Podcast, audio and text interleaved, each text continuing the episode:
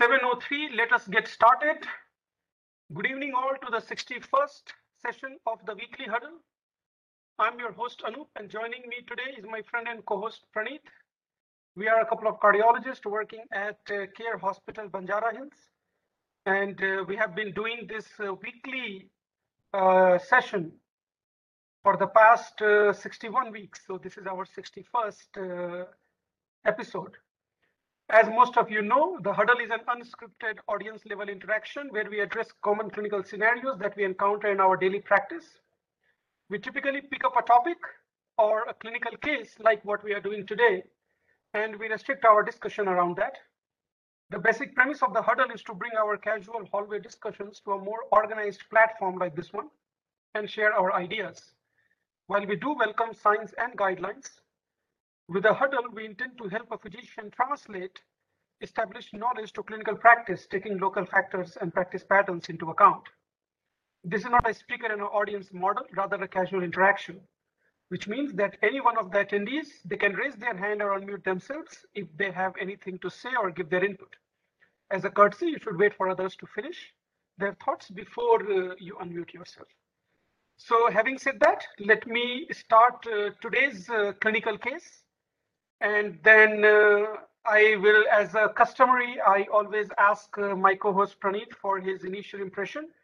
And then uh, we go down our attendees, the list of our attendees, and ask their input.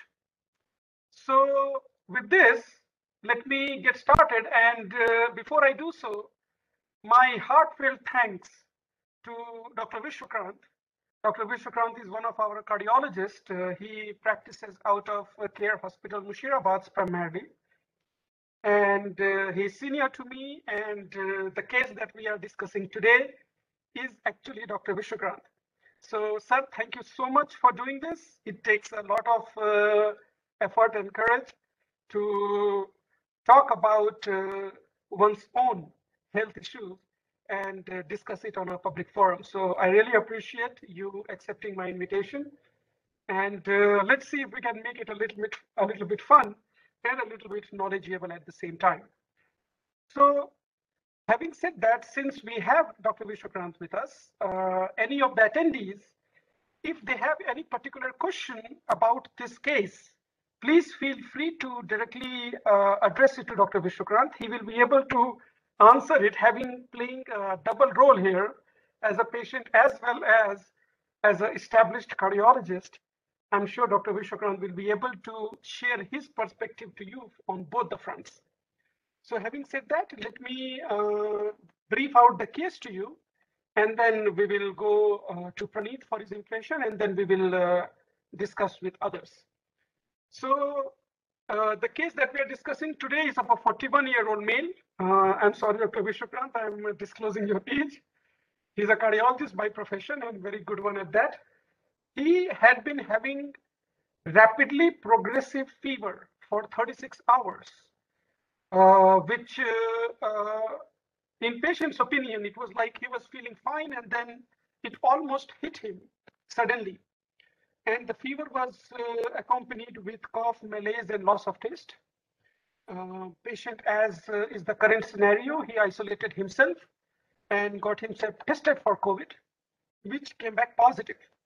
So he has a positive report, I believe, by day three of his symptom onset. His oxygen saturation is above 94 and rest of the vitals are reasonably maintained.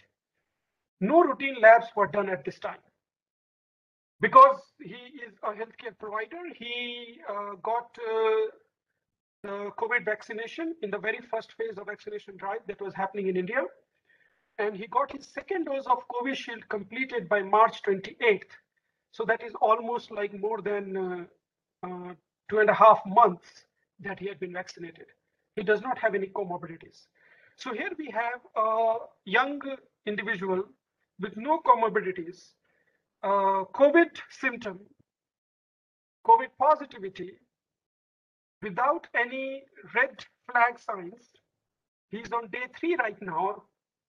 And the discussion point that we have for this particular case is, should he go for the antibody drug cocktail, which is currently available in India for the past, I would say maybe three weeks or so? and whether he can go for antibody cocktail or not, having the fact that he had already been vaccinated. So how does uh, the vaccination status get his eligibility for uh, this antibody drug cocktail? And then the subsequent discussion point would be what would be general precautions related to this, this therapy in case if we offer this therapy to our patients, what would be the general precautions that we would uh, ask our patients to follow.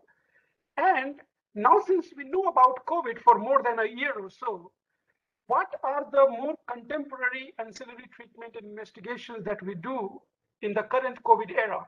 I remember we started from hydroxychloroquine to azithromycin to ivermectin to God knows what all. And uh, of course, remdesivir came in there, dexamethasone came in there, tocilizumab came in there, and there were probably 20 others. And uh, not to forget coronil and everything else came in there, there, there. So in the current era where we know a little bit about how COVID behaves, what should be the contemporary ancillary treatment and investigation considering this index patient that we're talking about. So Praneeth, on to you. You have a case here. You have a patient in the audience. How would you go about it? Uh, please share your thoughts and then we'll go down the list uh, that we have today. Yeah, good evening, everyone. Uh, firstly, uh, special thanks to Vishwakant sir for accommodating. Um, Anup, this case, um, I'm here more to learn. Uh, all those questions are equally there in my mind, so I don't think I can add much to it. I have more to learn here than to add here. So I think without wasting much of time, uh, take the opinions of uh, the concerned specialist, and I'm here to learn today. Um, not much to contribute from my side. Okay, Praneeth, let us uh, let us then uh, talk to experts that we have. But before I do so, Vishwakant sir, do you want to add anything in terms of your clinical presentation that I missed? Did I cover most of relevant points or something you want to discuss beforehand? Um, Dr. Anup, am I audible? Yes, sir, you are audible. Thank you very much, Anup, for the invitation. I am enjoying as much as you are being in this part of this huddle. You guys are doing a great job. And this case, I mean, in this in this issue, I mean, I'm glad to have been both as a doctor and also a patient. It's quite rare anyone gets that opportunity, I guess.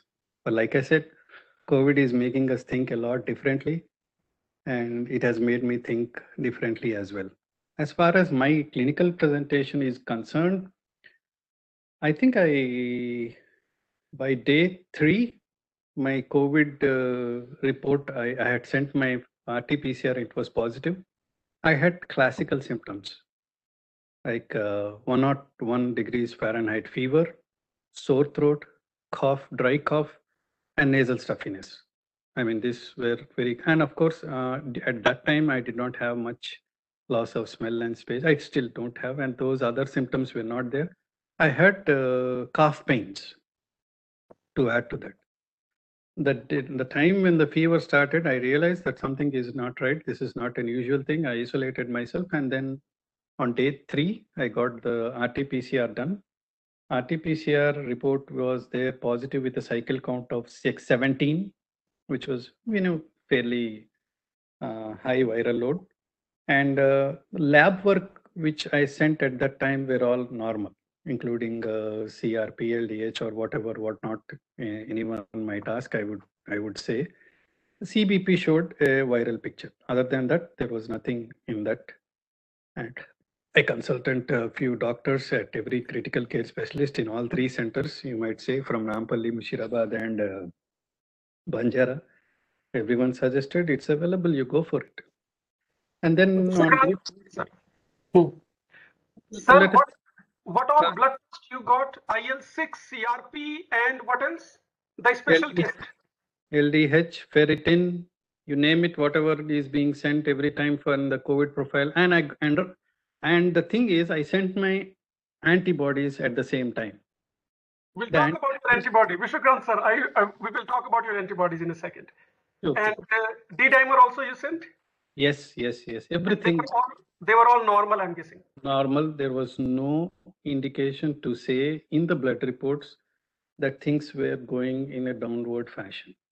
Perfect. Then Perfect. there was a suggestion was given. I mean, I took the suggestion and I went ahead the next day with this uh, antibodies. It uh, consists of a light cocktail with uh, two drugs, half of Yep. it 600 mg twice, which we will go further. And uh, within the, I took it in the afternoon. By evening, my cough subsided. By next day morning, I had no fever and I became totally asymptomatic uh, 48 hours later. Totally. Perfect. With Thank you. nothing, everything by 48 hours later. And RT-PCR report I had sent this uh, maybe I would say day 10 negative.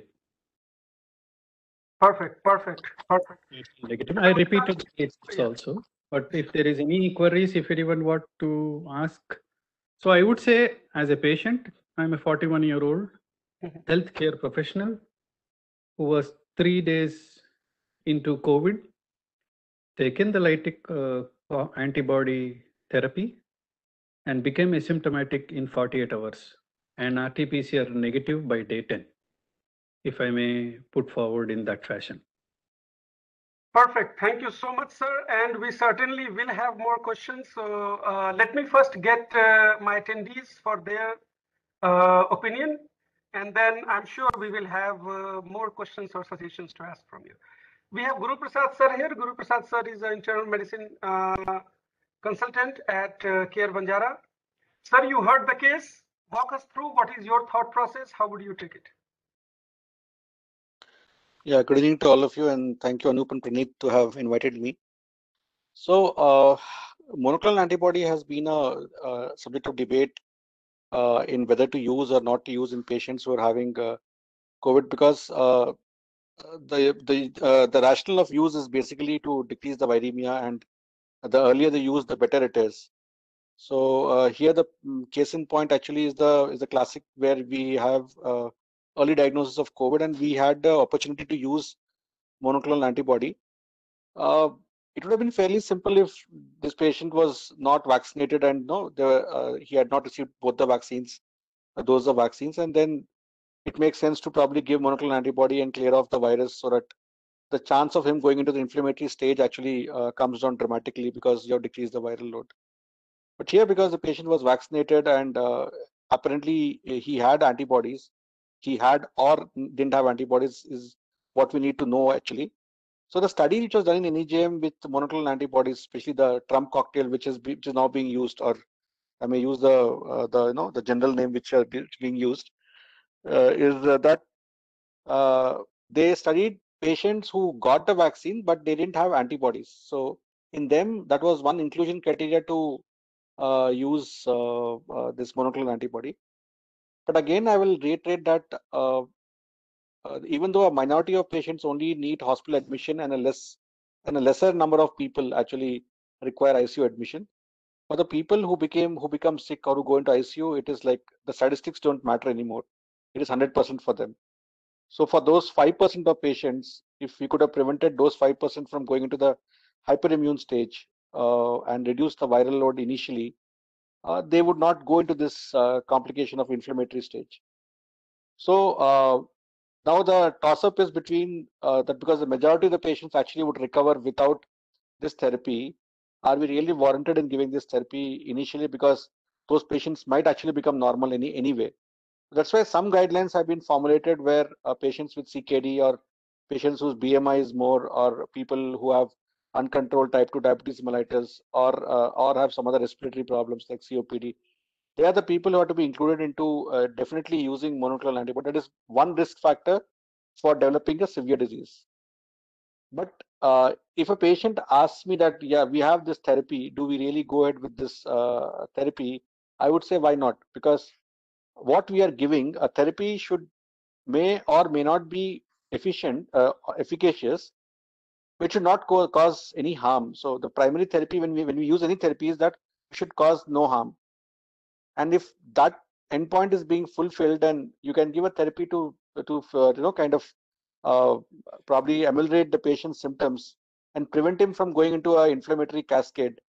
So from uh, from the standpoint of the initial phase of, of the illness, third, fourth day, it is difficult to say which patient will go into the inflammatory phase. So uh, any fundamentally any viral infection is that you reduce the viremia and then you prevent the inflammatory phase from occurring. So I would actually, uh, I think, commend uh, the critical care doctors of Nampally, Murshidabad, and Banjara to have actually advised uh, Dr. Vishwakranth to go ahead and take the monoclonal antibody. But mind it that once you take the monoclonal antibody, if you're not vaccinated, you cannot take the vaccine for next three months. And sir, what is that antibody thing you were saying? If the patient has antibody present after vaccination, then they should not go for monoclonal correct? No, it's not that way. Actually, the study in NEJM, uh, they wanted to exclude out patients who had antibodies post-vaccination as uh, as a part of the study group because they were actually studying the efficacy of uh, of uh, this casirivimab and imdevimab combination. But uh, there is no hard and fast exclusion in the uh, in the product monograph of the um, cocktail antibody. So it's like an immune boost. So for example, uh, there's been a lot of talk about heterogeneous vaccines where we are using two doses of Covishield and the third dose. Now there's a study which has come out that you use mRNA vaccine. So you're boosting the immunity by using another vaccine now. Same thing happens when you use a monoclonal antibody. Basically, you're you're boosting the patient's immune, uh, the antibodies to fight against the virus. So uh, it doesn't really harm the patient uh, uh, in any way to use the antibody, apart from setting you back by around 60,000 rupees. And after vaccination, having antibody in your blood versus not having antibody in your blood, is that kind of a discrete way of saying you are protected versus you are not protected? Is there some some thought process around it? So uh, the studies which have been published by uh, ICMR have uh, actually enumerated if you have taken the vaccine, how many patients are, are protected against the disease, against the infection, against uh, moderate disease and against severe disease. So severe disease was around 97, 93% to be precise, if I'm not mistaken with Covishield and Covaxin. Uh, infection was around 60%. So even if you are taken Covaxin, you must still get infected uh, with the virus in 40% of times because there is a lot of talk about the antibodies which are there. A lot of we are actually looking at antibody titers, but again in the antibodies, COVID is such a complicated uh, disease that in even antibodies there are subset of antibodies which are protective against COVID, and we and antibodies which may just be innocent bystanders. They may actually not be effective against against COVID. So having a very high titer doesn't really say that you are you know kind of you you are safe and you are you cannot get the disease. Yes it may mean that if you get the disease you may get a milder form of disease and you may not land up in the hospital with uh, with a SARS kind of illness. Uh, but having antibody and having no antibody uh, I would say that people who have, who have an antibody are probably protected against a disease against a severe disease versus people not having the antibody at all there have been people who have taken both the doses of vaccines and once they got their antibody tested uh, there were no antibodies at all. And but there are a lot of immunologists who have been who have been talking about it and they're saying that actually what matters is the t cell memory. The moment you are exposed to a vaccine and uh, your body uh, identifies it you may not you may not have mounted an immune response immediately to it but when the actual time comes there's something called t cell memory which might which might just kick in at that point of time and protect you that is all speculation at this point of time. Perfect. Thank you so much, sir. Uh, we have Dr. Deepak with us. Dr. Deepak, I believe, uh, is a critical care expert. Sir, please correct me if, if I'm wrong. You heard the case. If you could give your your thought process, and also there is a question in the chat box that uh, what is the fundamental difference between plasma therapy and antibody cocktail? Deepak, please.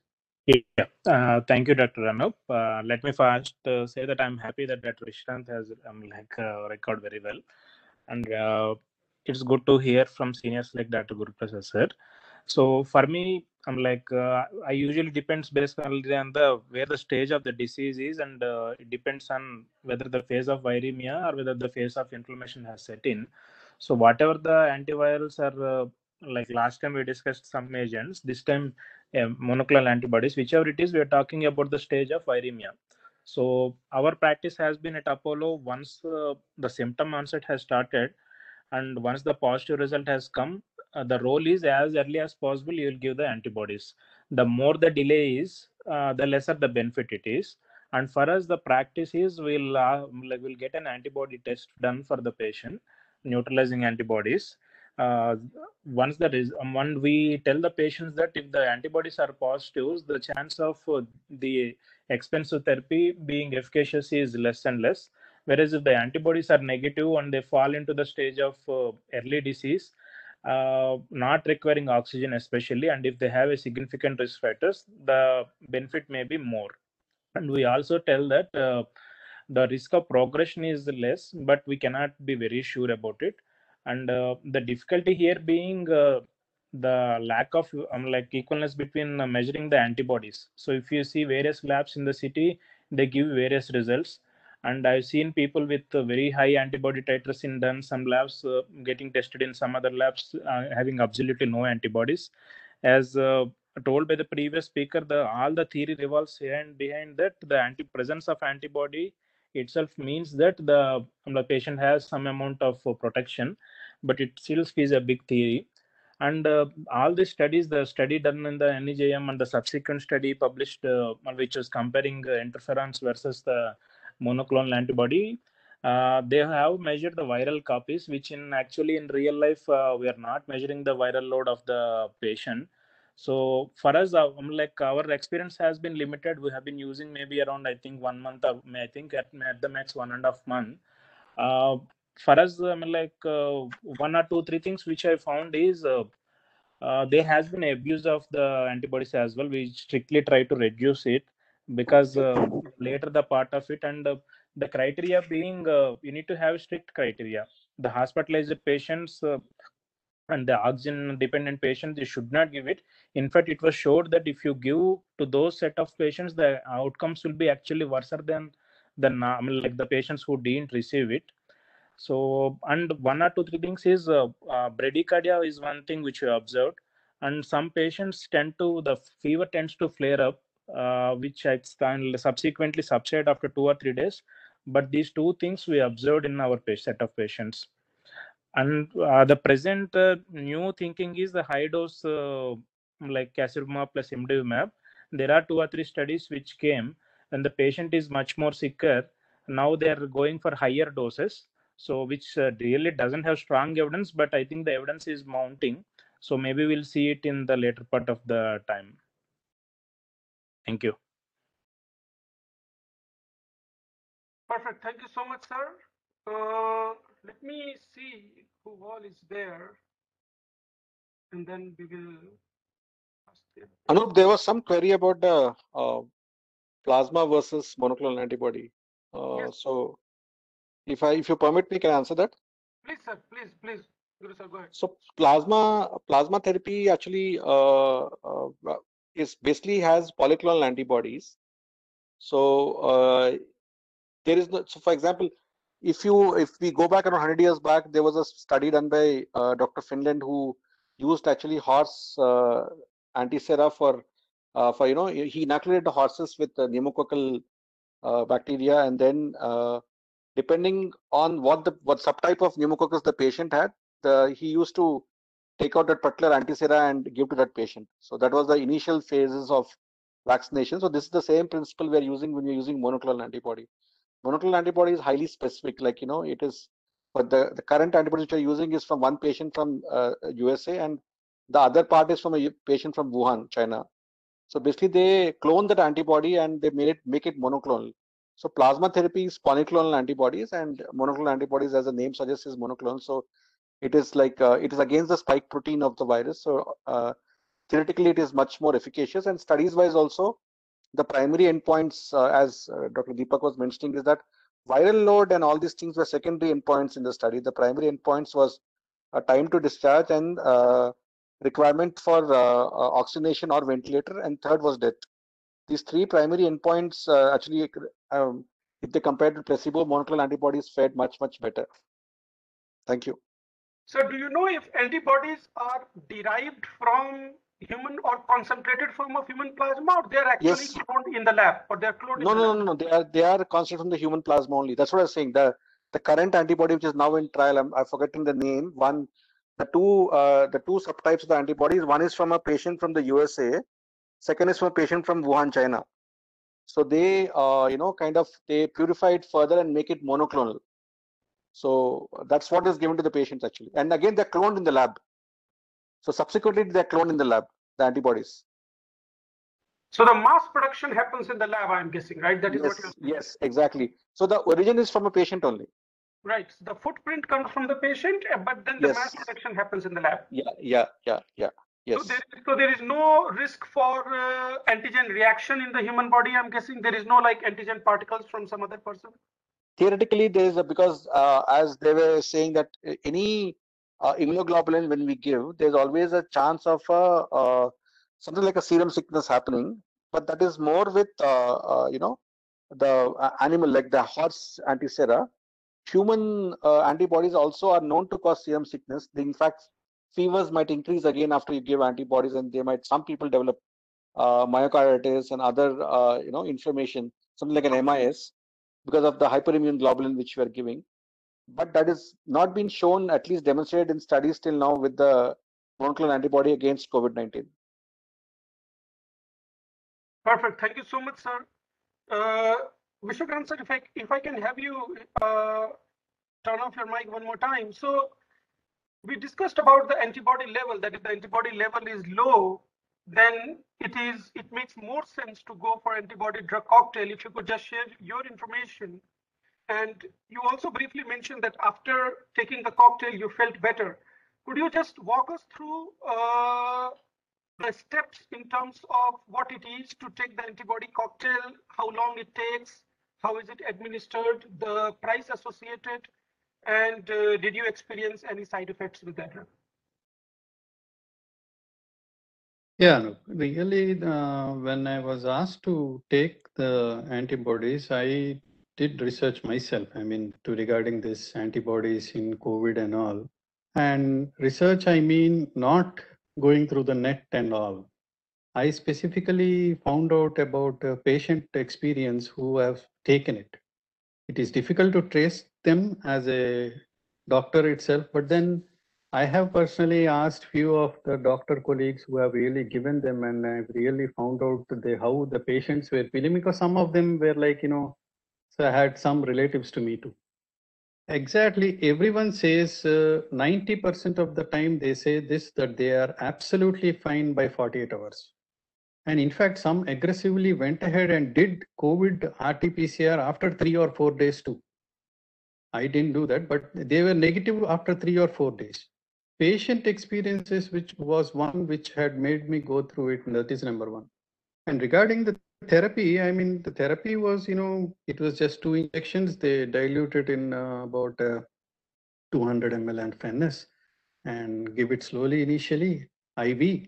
There is a notion to give it uh, subcutaneous too, but then we didn't go through all that uh, uh, issues then slowly then slowly uh, precaution should be taken that it is fully diluted and there will should not be any precipitate when you are diluting it because the more the precipitate the more chances you will have an anaphylaxis anaphylaxis is something you can have because it is after all a protein and you might have it and uh, i had no reactions uh, as of uh, during the administration and it was over by in a half an hour to 45 minutes I stood there. I, I, I, was observed probably for half an hour more, and I had my lunch and I walked out.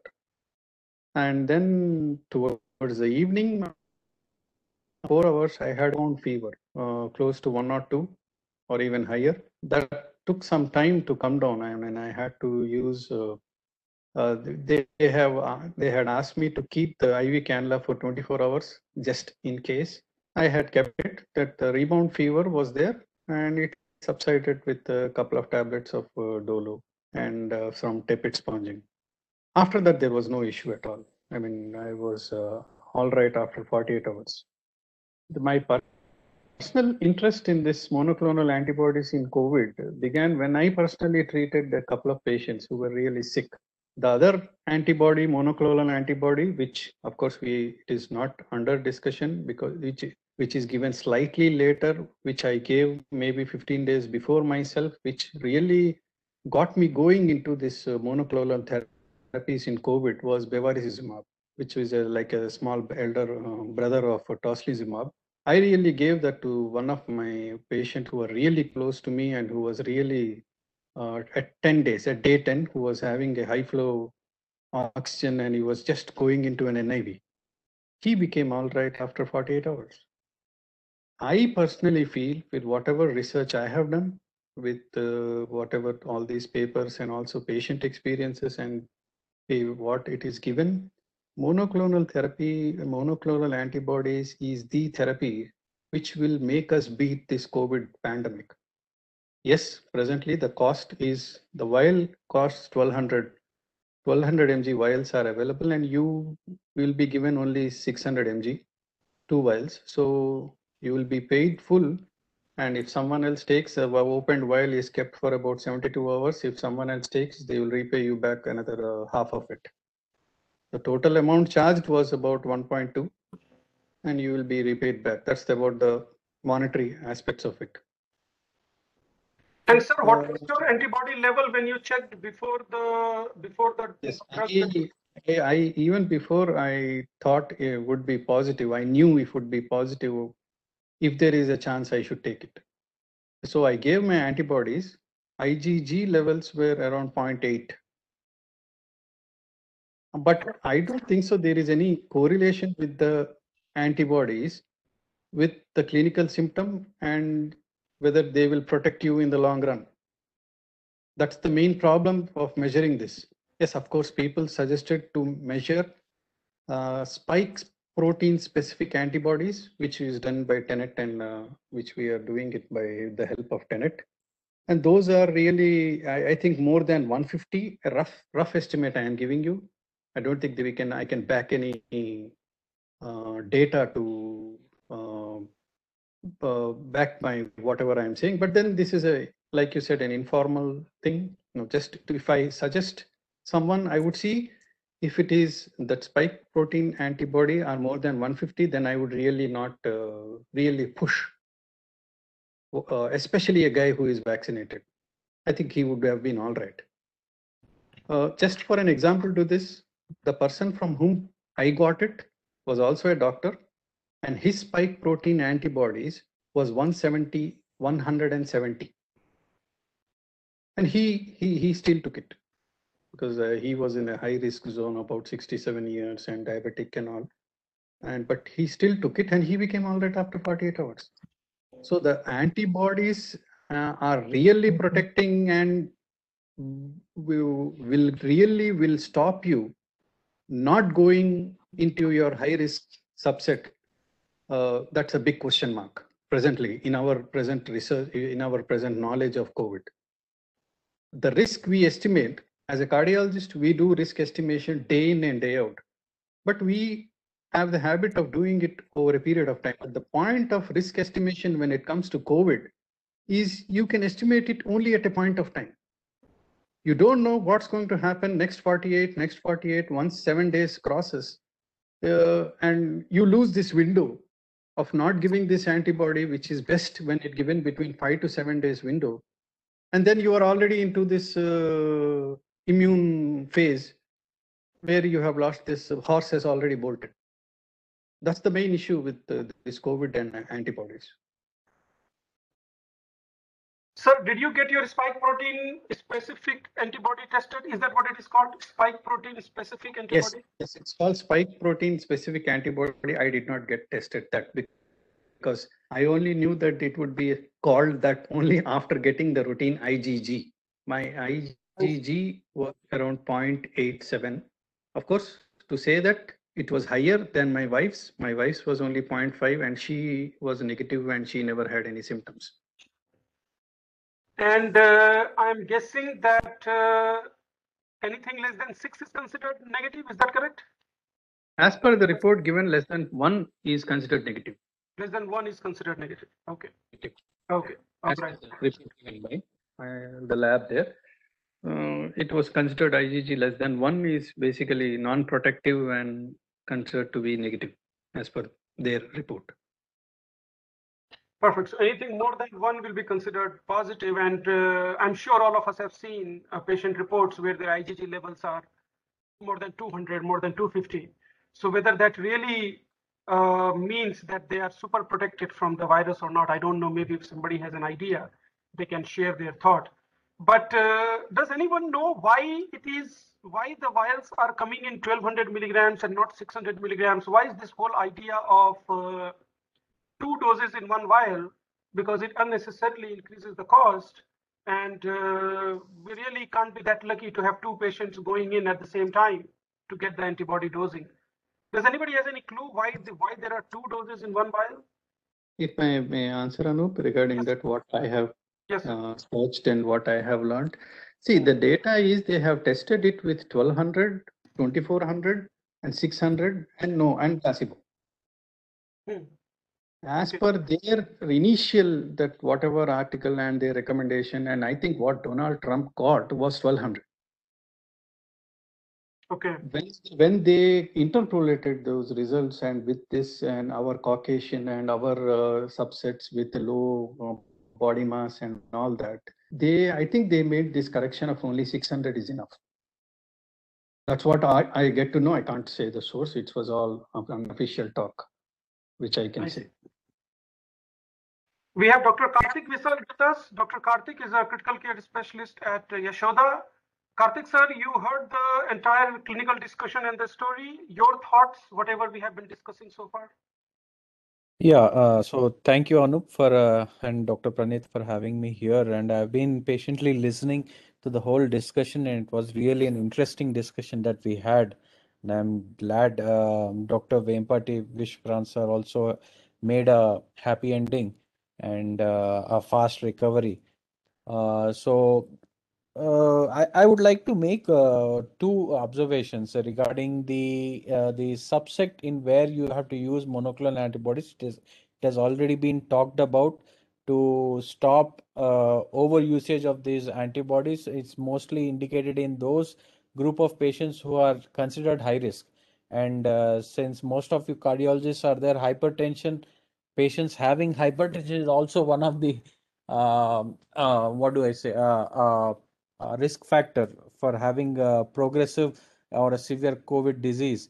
And apart from hypertension, there are many other factors like obesity and um, uh, patients who are having uh, uh, immunosuppressed state, and like so, like the list goes on. So uh, most of the patients who come with an early uh, COVID disease and uh, mostly have one of these cofact uh, these risk factors and uh, rightfully giving them uh, monoclonal antibodies the earliest would help. But uh, I would like to make another uh, observation regarding these antibody observations in whether you are considering monoclonal or whether you are seeing for the efficacy of vaccination. It also depends on the type of vaccine that you are taking. We have vaccines which are on two different platforms. We have vaccines which are basically give immunity through T cell mediated immunity and uh, vaccines which have uh, which are giving you immunity through a B cell uh, mediated immunity more. Like you have Covishield, it has an adenovirus which infects the cell, and once it cell is infected, then your T cell immunity kicks in, and uh, that is the predominant immunity that you'll have with this vaccine. But if you consider uh, vaccines that are given in the West, like this Moderna or you, the um, uh, the Pfizer dose vaccine, they are basically B cell antibody mediated responses. So if you have to compare for all these vaccines with a single uh, test like uh, IgG, uh, it wouldn't be a right approach. Like uh, Dr. Guru Prasad also was telling that there are three different types of uh, antibodies that are generated. One is the the trimeric uh, anti-spike protein, the domain receptor binding protein, and neutralizing antibodies. Neutralizing antibodies are mostly done in uh, laboratory conditions, uh, but we have the spike protein that is being done quite often. And the T cell immunity response, we don't judge it because we don't have the test for lab level to interpret these data.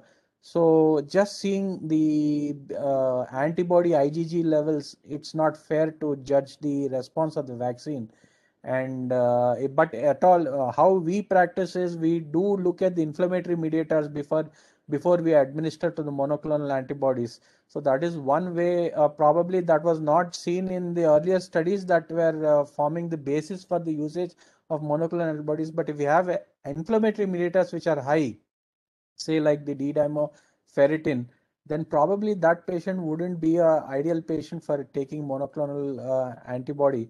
If you have the inflammatory mediators which are on, on the lower side or near normal seronegative patients uh, or having age of more than 65 years and with uh, one of those risk factors, they would be an ideal patients who to whom we can uh, give these monoclonal antibodies.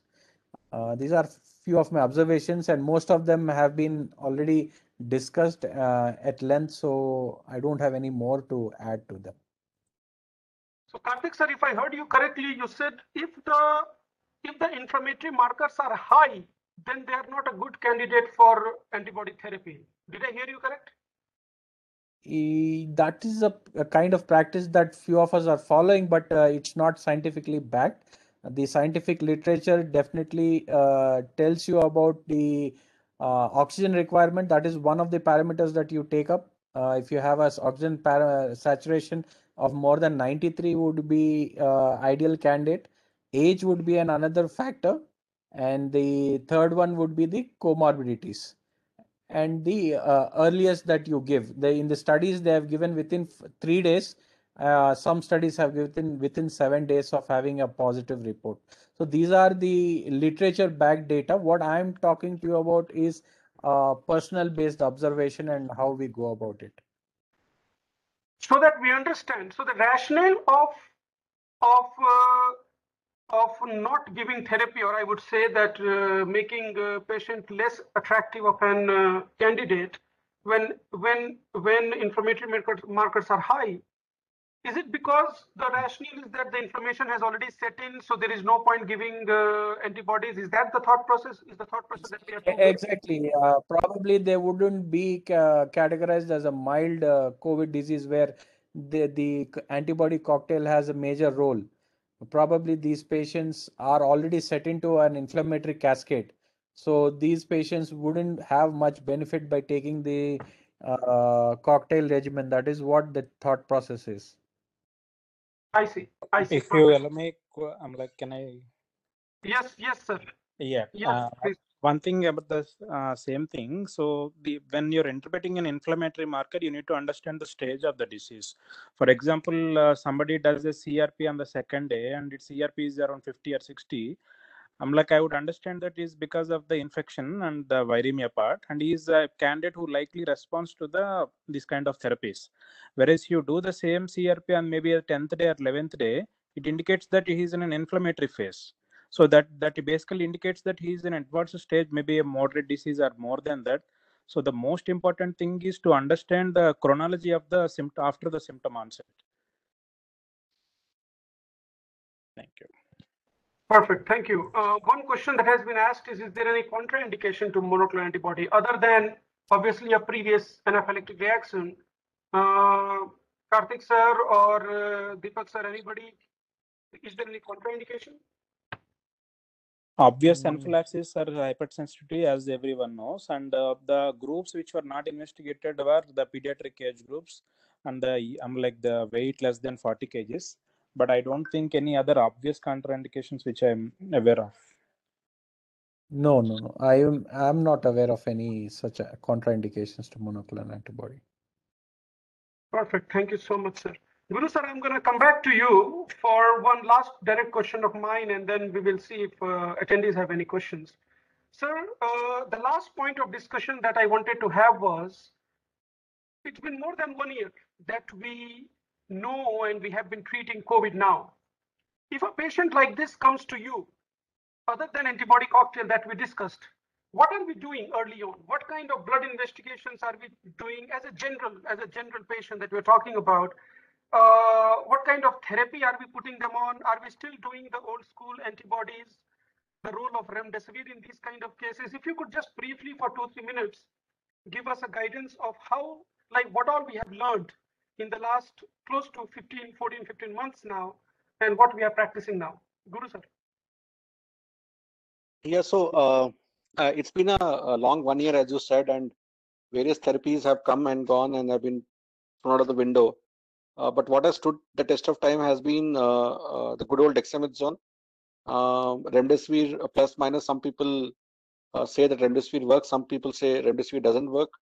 Uh, but uh, in if you want to talk about uh, my experience, I can talk about it because even the guidelines which have which have come up actually, which recent guidelines which have come up in NEJM also, they talk about remdesivir as a effective antiviral, though it doesn't reduce the mortality, but it definitely reduces the uh, time to uh, uh, hospital recovery and the amount of days on oxygen therapy. So the earlier we use remdesivir, it's always better because uh, it acts best when you are giving it in the viremic phase, as same as monoclonal antibody. Uh, so uh, I think, uh, but in a patient who is already vaccinated, I would actually wait for a couple of days more because the window period for me for remdesivir is actually a little more than for monoclonal antibody. Uh, and I can give remdesivir to a patient who's hospitalized and who, is hypoxic along with my uh, steroid therapy. So for a patient who is vaccinated, I would really wait initial tests you're talking about, Anup, uh, uh, what we are asking, what I ask for my patients is a complete uh, a CBP.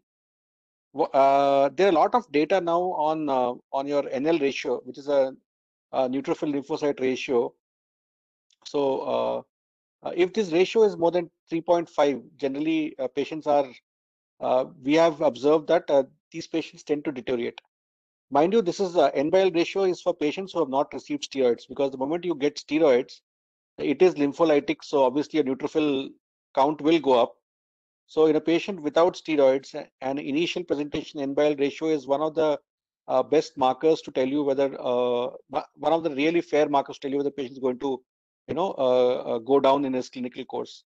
So uh, asking for ferritin, LDH, C-reactive protein, you know, they all probably add to the cost. And I've seen a lot of people having a COVID profile where they're doing a procalcitonin and uh, a lot of other tests also. I think this one marker, I think if we, I wish we could use uh, uh, more in our clinical practice because I have, we have, we have now all the data collected of almost 100 plus patients with N by ratio and correlating with their uh, clinical progression and has found to have uh, literally uh, no, uh, correlated with their clinical course in the hospital.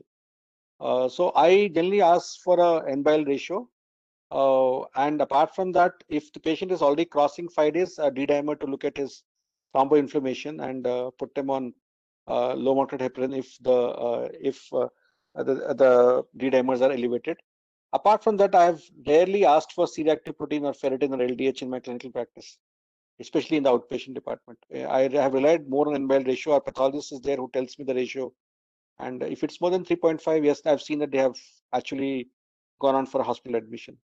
So uh, coming to the uh, third part of the discussion was that uh, Dr. Vishwakranth was talking about uh, bevacizumab, which is Avastin. It was it is used generally for diabetic retinopathy. It is an anti-angiogenesis. It's an anti-VEGF antibody actually. so we have a study which is now just accepted and about to be published now on bevacizumab we used in around uh, uh, 15 patients uh, uh bevacizumab and our and our uh, uh, this thing data is pretty encouraging what we could we could get out of bevacizumab. as compared to tocilizumab, this actually doesn't increase the chance of infections. It is anti-angiogenesis, so it reduces the pulmonary in a patient, the vascular leakage in the in the in the in the lungs. So it's a very very you know attractive proposition for for people. The only deterrent is the cost. It, uh, the original molecule Avastin costs around 1 point, approximately 1.1 lakhs. The lesser one from Cipla costs around 59,000 rupees. But if you compare it vis-a-vis a patient going onto a ventilator and stay, and once what I've observed, uh, uh, Anup, is that the moment a patient goes onto a ventilator in COVID, it is going to be a long haul. So uh, it's like it is really a very long haul. It is unlike a patient with swine flu or other cause of ARDS, where we know within 72 hours the patient is going to come out or not. Either the patient recovers or the patient doesn't recover. It's it's as simple as that. But in COVID, the, the patient just keeps on prolonging. They go into ECMO, ECMO plus minus ECMO, and I'm sure all the intensivists who are there must have experienced this. That's why we have a problem with beds in in COVID because once the patient goes into the ICU, it's like two three weeks in the ICU with the ventilator on. Uh, so now again, I would tell all the people who are there in this uh, in this forum is that uh, if possible, please use antiviral therapy as soon as as as soon as possible. monoclonal antibody, if cost is not an issue, probably uh, use that if uh, if if cost is not an issue. And use of remdesivir. I've been a proponent of uh, remdesivir that it it works. It definitely works if used early on in the disease. Perfect. Thank you so much, sir. Karthik, sir, for two minutes, if you could quickly suggest me what you are doing in your contemporary practice for uh, not so sick COVID patient in the current era.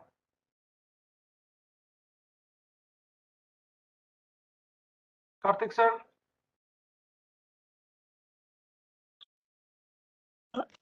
Uh, I think Karthik might be. Yeah, Deepak, sir, if you could, if Yeah. you could uh, share your experience real quick. Yes, yes, I think uh, I perfectly agree with uh, Guru Prasad sir. So for me, everything is I'm like the about the timing in COVID. So you need to anticipate the high risk patients. You need to start whatever the antivirals you have at hand earlier. And if once your uh, time is over, I think nothing works.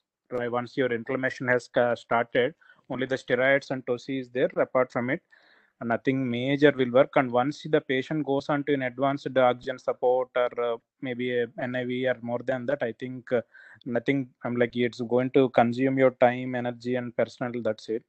And about the antibody cocktail and all one thing i would like to say is the recovery trial basically which has showed the benefit.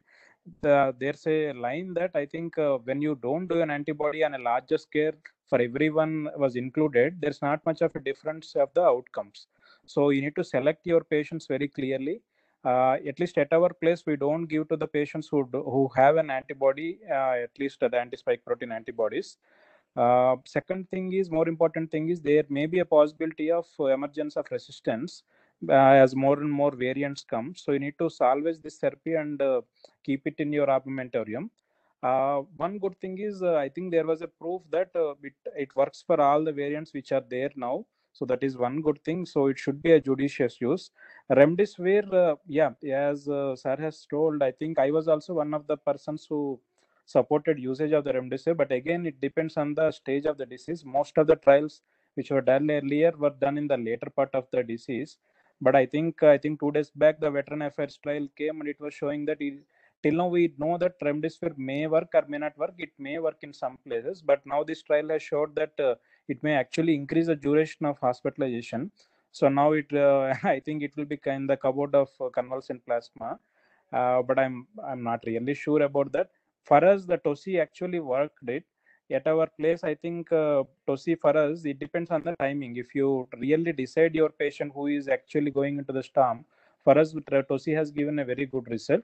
Bevacizumab at our place, I think uh, we have we have used it for some patients, but uh, incidence of DAC has prevented us uh, from using for more and more patients.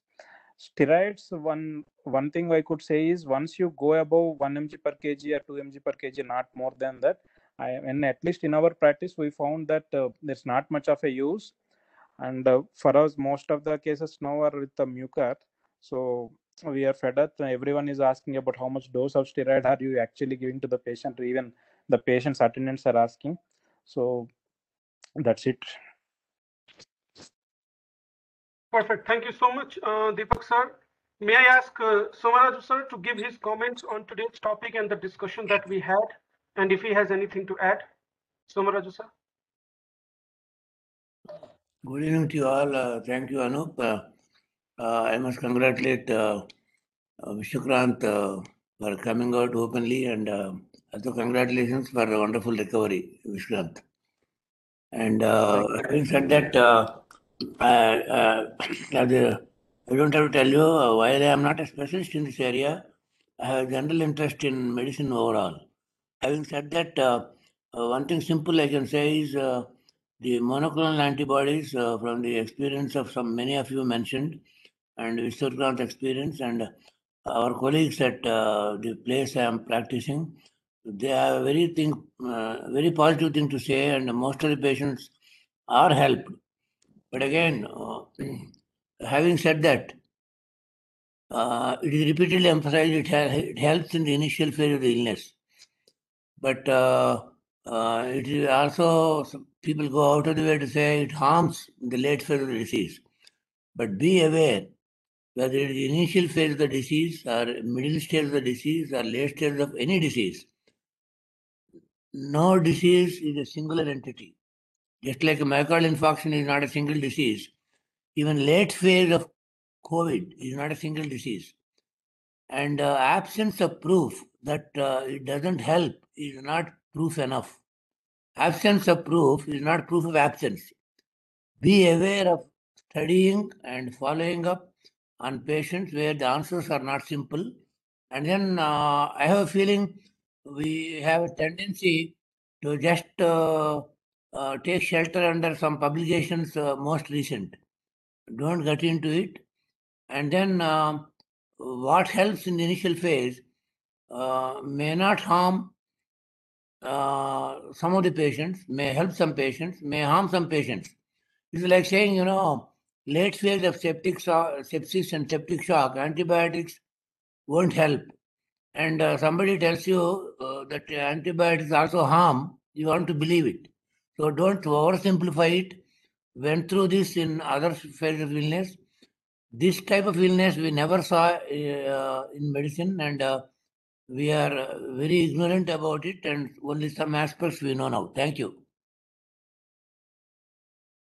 Thank you so much, sir. And I think it is it is very relevant. My biggest concern whenever I'm dealing with COVID discussion and COVID treatment protocols and the available therapy and what we have seen in the last one, one and a half years, my biggest concern is that we are all desperate. We as a patients are desperate. We as a clinicians are desperate. We are looking for a quick, simple, easy solution, which unfortunately we are not finding.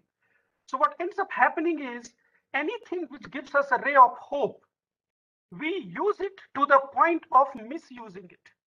And that is literally what happened with, call it remdesivir, call it dexamethasone. I have had patients who are giving, who are being given one gram of solumedrol daily for God knows how long. And these are happening in established hospitals. And I don't know, maybe there is a theory behind giving 1000 milligrams of solumedrol. I don't know. Uh, solumedrol is methylprednisolone. So I don't know. But the idea here is that my, that the fear comes of are we are our actions making the drugs not work rather than the drug itself be it plasma be it remdesivir be it steroids and now in this case monoclonal antibodies and the second fear comes is that when we do think that any of these therapy are helpful then the whole race comes around whether we can give this therapy to every single person and no matter what is the situation it's too difficult for us to figure out how to select a patient just just randomly give it to every person. What ends up happening is what was happening a few months ago where nobody in india nowhere in india remdesivir could be found nowhere in india tocilizumab could be found.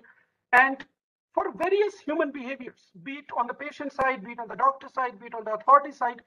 So my fear is a just rampant use of a drug at places where it does not belong and b when something like this happens drug doesn't become available to begin with. And we have seen that multiple times. It doesn't seem like we are learning from what is happening. And by we i don't necessarily mean doctors as a general but as a community we keep making same and same error every single time so here's my one last question and then if anybody has got any other thoughts we'll take up otherwise we'll close here is one last question that I have to all the attendees here. How easily is monoclonal antibody available right now? Does anybody know? Vishwakranth sir or, or any of our uh, experts? Is it difficult right now? Can we get it immediately? What is the situation? Is any Indian company making it? Anyone? Vishwakranth sir? Uh, for me, I mean, I should say I was lucky. It was there. I just walked into DEC. I mean, there was no, but uh, when asked for the doctor whom I suggested or my source or someone, it took 24 hours for them to get to the hospital. I mean, maybe if it will take a day, that's the present scenario. I think so with better uh, logic sticks. I think so. Present load, it is available. We can't say the same, maybe a month later, but presently I think there is not a big list of waiting list people who would want to take and it's not available. That scenario is not there yet. Guru sir, you think we are going to misuse the antibody therapy and what is the availability scenario if you can give us some idea? So, uh, Anup, you made a very interesting observation that we keep on making the same errors again and again, you know. So, I can see that happening now. It's not at the level of healthcare professionals, but it's at the level of the community. Again, people are behaving as if, you know, it's like one and a half months back that people are posting WhatsApp videos saying that, please give a bed to my father, to my brother. We were getting desperate calls in midnight saying that there is no oxygen bed available and now people are outside without mask eating chaat eating pani puris nothing has happened so the your point that we keep making that same mistake again and again is very much valid and i wish that we could start from the grassroots about uh, having appropriate covid behavior uh, you know uh, number one second is yeah availability in a population rich country like india is always going to be uh, an issue be it uh, uh, something like as basic as oxygen where people were left. I think the scenes were still have not left my mind where people were outside in the ambulance in Delhi uh, struggling for uh, oxygen and people died in the hospital because the oxygen got finished off and uh, got emptied. So uh, it is going to be a challenge. So when we're talking about monoclonal antibody, we're talking about an ex extremely expensive drug. So its shortage is also going to be there. Hoarding is going to be there. Black marketing is going to be there.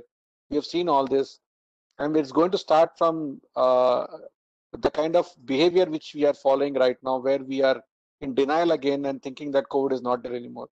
That is very unfortunate, but I think the next we are waiting for next disaster to happen again. And sir, this this truly is my biggest concern because if we do have a drug that works, first of all, that there is too many ifs. Uh, if we do have a drug that works early on, it certainly seems like there is some positive signal out of it. Of course, it's a costly drug. And anything regarding COVID is new. We don't have 10 year data with us. Uh, See, I'll tell logistics to you. I'll tell logistics to uh, you. See, you we were using remdesivir for hospitalized patients, okay, which was only 15% of, of the people who were infected, right? So we had a shortage of remdesivir. Can you believe that? To cater to 15% of infected people, we had a shortage.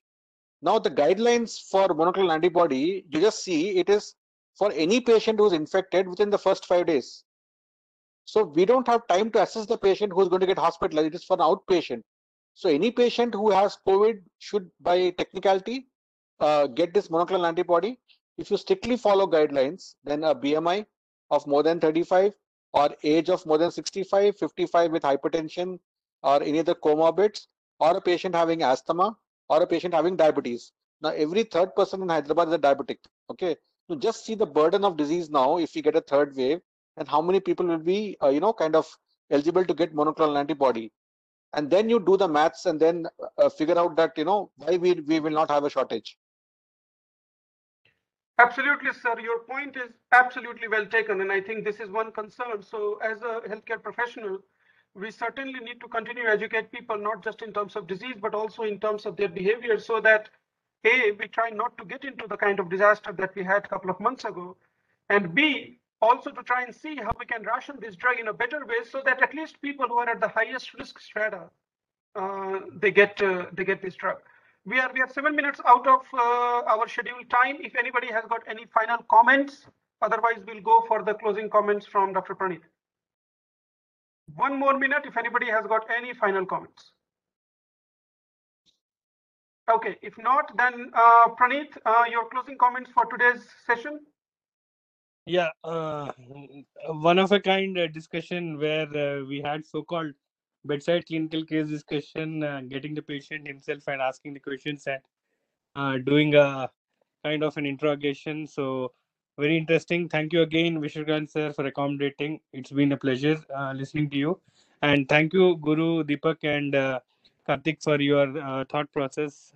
I think definitely a lot of questions answered about antibody cocktail, when to use, how to use, and where to get. And uh, I hope uh, the COVID crisis will not bother us more. And I hope the one who deserves this cocktail and get benefited should deserve this, and he should not uh, uh, be in a position where he's not able to get these things.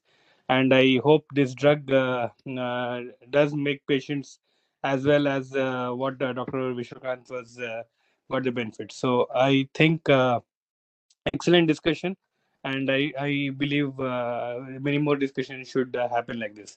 Thank you one and all for the, making this uh, discussion fruitful.